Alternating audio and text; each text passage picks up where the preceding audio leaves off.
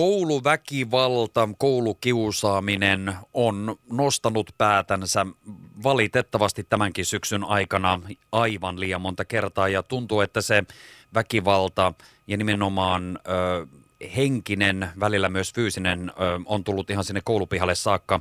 Minulla on nyt puhelimen päässä hankevastaava Tina Holmberg Kalenius ö, Harjulan Settlementti ry ja Valopilkku-projektin puolelta.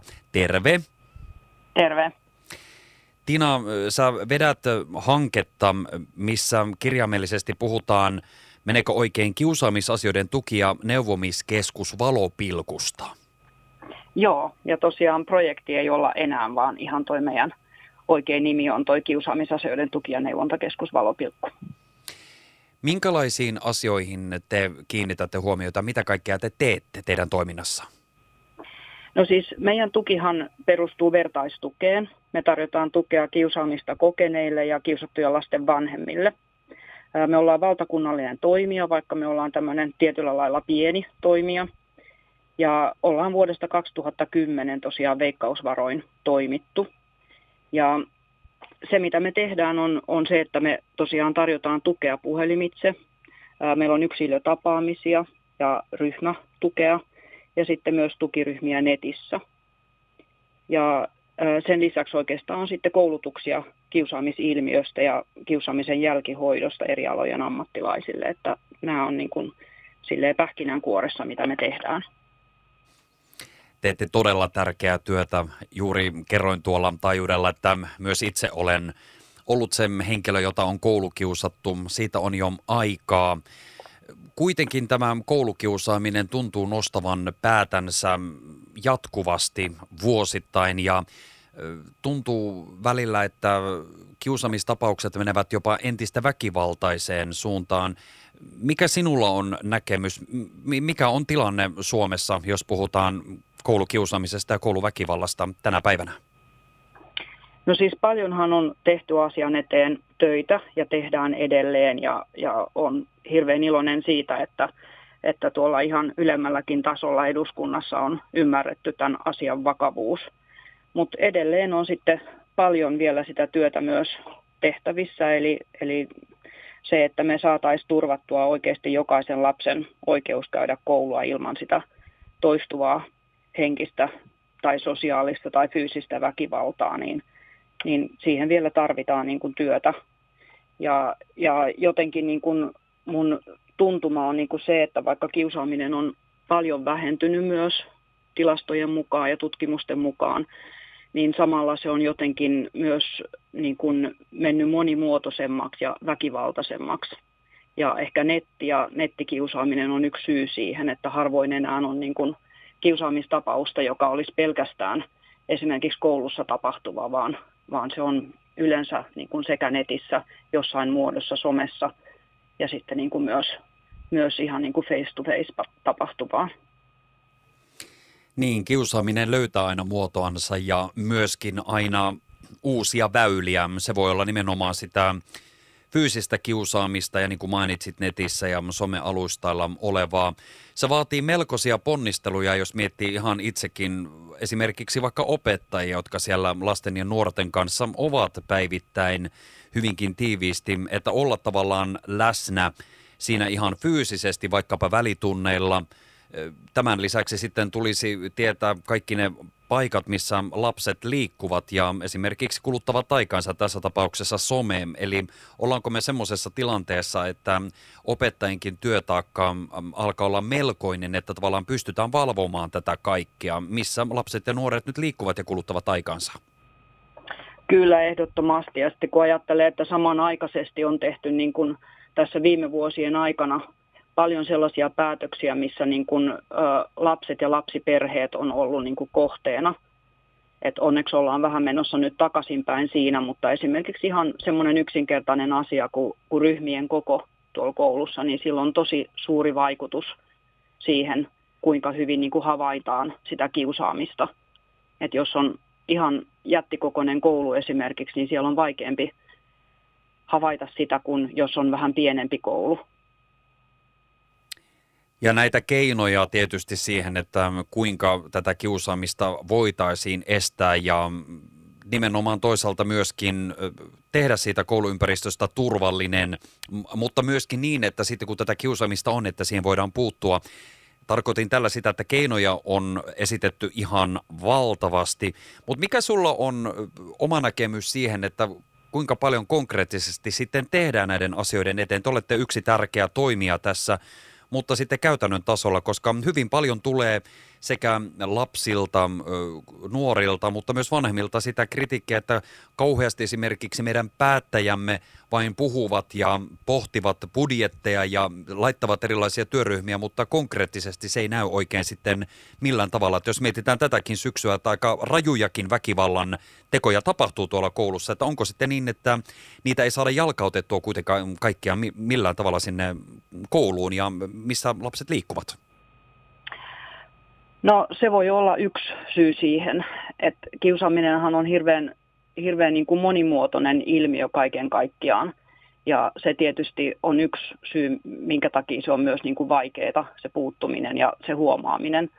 Et yksi on, on niin kuin tietysti se, että, että sitä kiusaamista on myös vapaa-ajalla ja muissakin paikoissa kuin pelkästään koulussa, mutta se voi näkyä siellä koulumaailmassa ja silloin tietysti koulun pitäisi siihen myös niin kuin puuttua.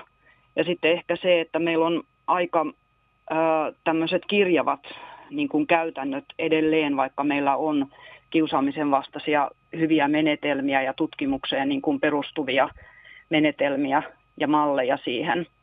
Mutta silti niin kuin, jos on joku tietty malli, niin sitä käytetään hyvin eri tavoin eri kouluissa. Ja tämä tietysti johtuu siitä, että me kaikki ollaan ihmisiä ja on inhimillistä niin kuin se, että me myös sitten toimitaan vähän eri tavoin. Et en tiedä, löytyykö ikinä yhtä sellaista mallia, joka, joka voisi niin kuin, ö, olla si, siinä mielessä niin kuin semmoinen kaiken parantava. Et eiköhän se ole enemmän silleen just, että, että tarvitaan useita eri malleja, malleja ja, ja sitten myös niin kuin sitä, että yhteiskunnassa kokonaisuudessaan saadaan niin kuin asenteita esimerkiksi muutettua, koska kyllähän koulu on pien, pienoiskoossa niin kuin yhteiskunta, eli sinne heijastuu kaikki ne asiat, mitä, mitä me aikuiset niin kuin yhteiskunnassa tehdään ja sanotaan ja miten me toimitaan. Kyllä. Ja näin se on. Olen itsekin paljon henkilökohtaisesti ottanut koulukiusaamisen kantaa, käynyt koulussa puhumassa ja kyllä paljon, paljon sitä viestiä ja vastuuta joudutaan laittamaan myös sinne vanhempien puolelle, että jostakinhan ne aina opitaan. Tämä kuullaan hyvin monessa tilanteessa kiusatuilta ja, ja myöskin sitten tuota, esimerkiksi koulusta sitä viestiä, että jostain nämä erilaiset käyttäytymismallit, mikä sitten aiheuttaa kiusaamista, niin jostain ne tulevat ja valitettavan usein ne, sitten ne tiet vievät sinne kohti kotia.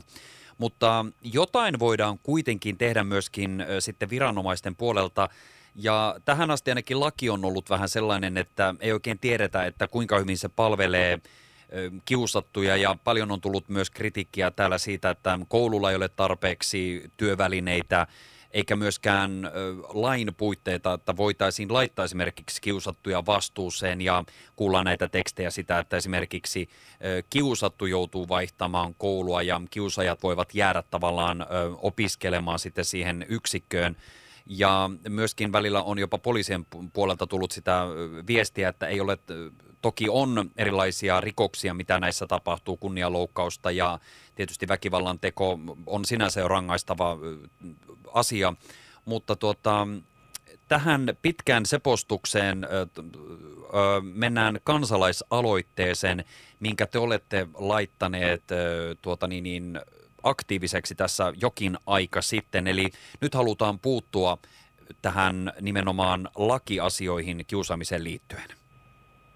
Joo, eli tosiaan tämmöinen kouluväkivalta pois kansalaisaloite ollaan, ollaan pistetty vireille ja, ja siinä on niin kuin ajatuksena se, että koska Suomi on jotenkin tämmöinen maa, että meillä täytyy olla laki, jotta niin kuin asioita tehdään sen lain mukaan, että se ei riitä, niin kuin, että meillä on suosituksia, niin kuin ollaan huomattu vaikka nyt näissä kasvomaskiasioissa tai, tai koronaan liittyen, niin tota, me toivottaisiin, että perusopetuslakiin kirjattaisiin semmoinen ensinnäkin nollatoleranssi kiusaamiselle ja väkivaltaiselle käyttäytymiselle ja silloin sen pitäisi sisältää myös se määritelmä, niin kuin mitä se käytännössä tarkoittaa se nollatoleranssi, koska muuten se on vaan niin kuin kauniita sanoja, jotka ei välttämättä sitten toimi.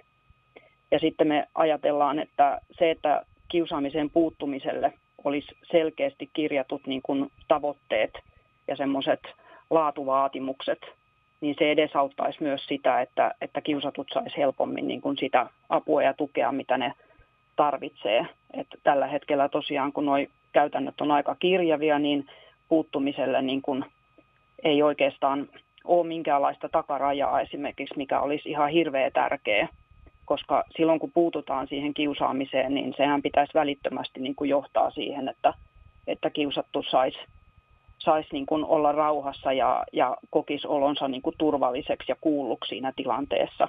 Mutta valitettavasti näin ei aina ole. Ja sitten ehkä niin kuin se, että, että pitäisi ehkä olla joku tämmöinen tuki myös niin kuin sille väkivaltaan syyllistyneelle lapselle.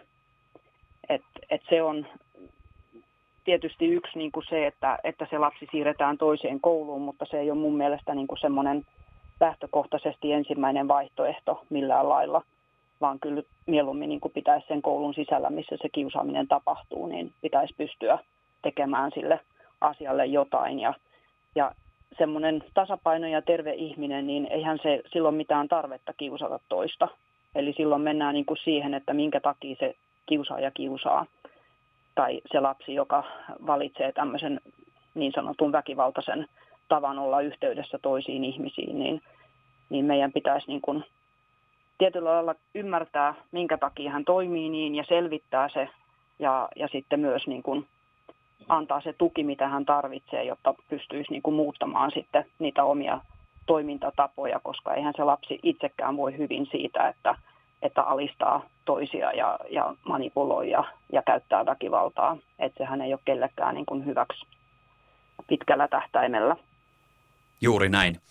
Ja tämä kansalaisaloite on nyt vireillä ja se on ihan tällä hetkellä allekirjoitettavissa ja laitetaan se myös tuonne Radiovoiman sivulle ja se löytyy myös osoitteesta kansalaisaloite.fi.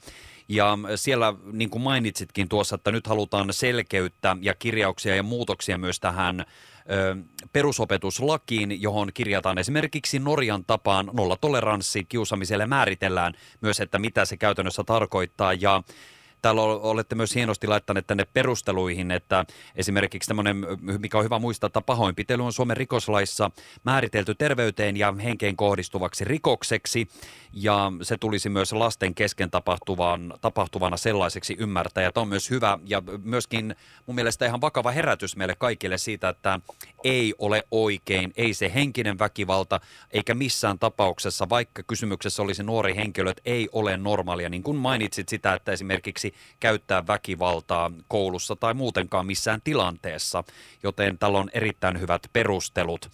Tällä hetkellä, tämä on ollut jonkin aikaa tämä teidän kansalaisaloite, niin siellä on jo reilut 3000 kannatusilmoitusta. Minne saakka tämän tuota niin, niin voi käydä allekirjoittamassa ja jakamassa tätä eteenpäin, tätä kansalaisaloitetta? No se on mun mielestä aina vireillä niin kuin sen puolisen vuotta, eli ensi vuoden puolelle menee, että olisiko ollut huhtikuun puolella, jolloin se sitten niin kuin raukeaa.